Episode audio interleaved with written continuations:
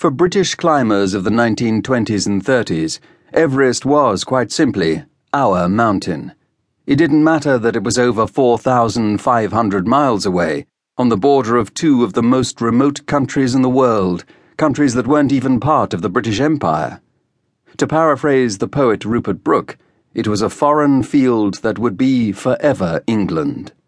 The British had measured it, named it, photographed it, flown over it, and died on it. And so they assumed that one day a British mountaineer would be first to its summit. Everest was measured in the mid 19th century. It stood in the middle of the Himalayas, on the border of Nepal and Tibet, and like many mountains, marked both a physical and a political boundary. Even though none of the surveyors ever set foot on its slopes, the Great Trigonometric Survey of British India was able to measure its height with astonishing accuracy from observation points over 100 miles away.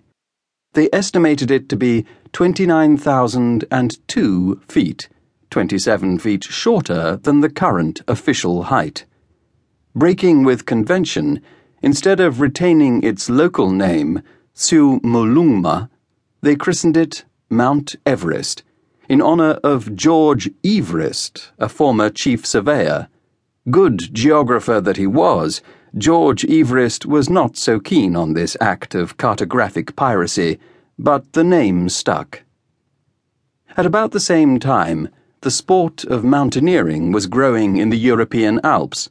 British climbers were very competitive, making first ascents of many peaks in Switzerland and France, and in 1857 establishing the world's first mountaineering society, the Alpine Club. Within a few years, most of the high mountains of the Alps had been climbed, and the more enthusiastic mountaineers had begun to look further afield for new challenges. In 1895, Alfred Mummery led a small expedition to Nanga Parbat in modern day Pakistan, the ninth highest mountain in the world. His pioneering attempt ended in disaster when he and two Gurkha assistants were killed by an avalanche. Albert Mummery's death did not act as deterrent. Soon thoughts turned to Everest, the highest mountain in the world, and therefore the greatest prize. For men like Lord George Curzon, the Viceroy of India between 1899 and 1905, climbing Everest was almost a national duty. He called Britain the home of the mountaineers and pioneers par excellence of the universe, and actively campaigned for a British expedition under the auspices of the Alpine Club and the Royal Geographical Society, which was set up in 1830 to promote exploration and advance geographical science. The two organizations joined forces to create the Everest Committee to administer and raise funds for a British expedition. Initially, it was hard to get permission from either Tibet or Nepal. Both, in theory, were closed kingdoms, which refused to allow foreigners to cross their borders. But such was Britain's military power and prestige in the region that eventually the Tibetan government agreed to allow a British team to make the first reconnaissance of the north side of Everest in 1921.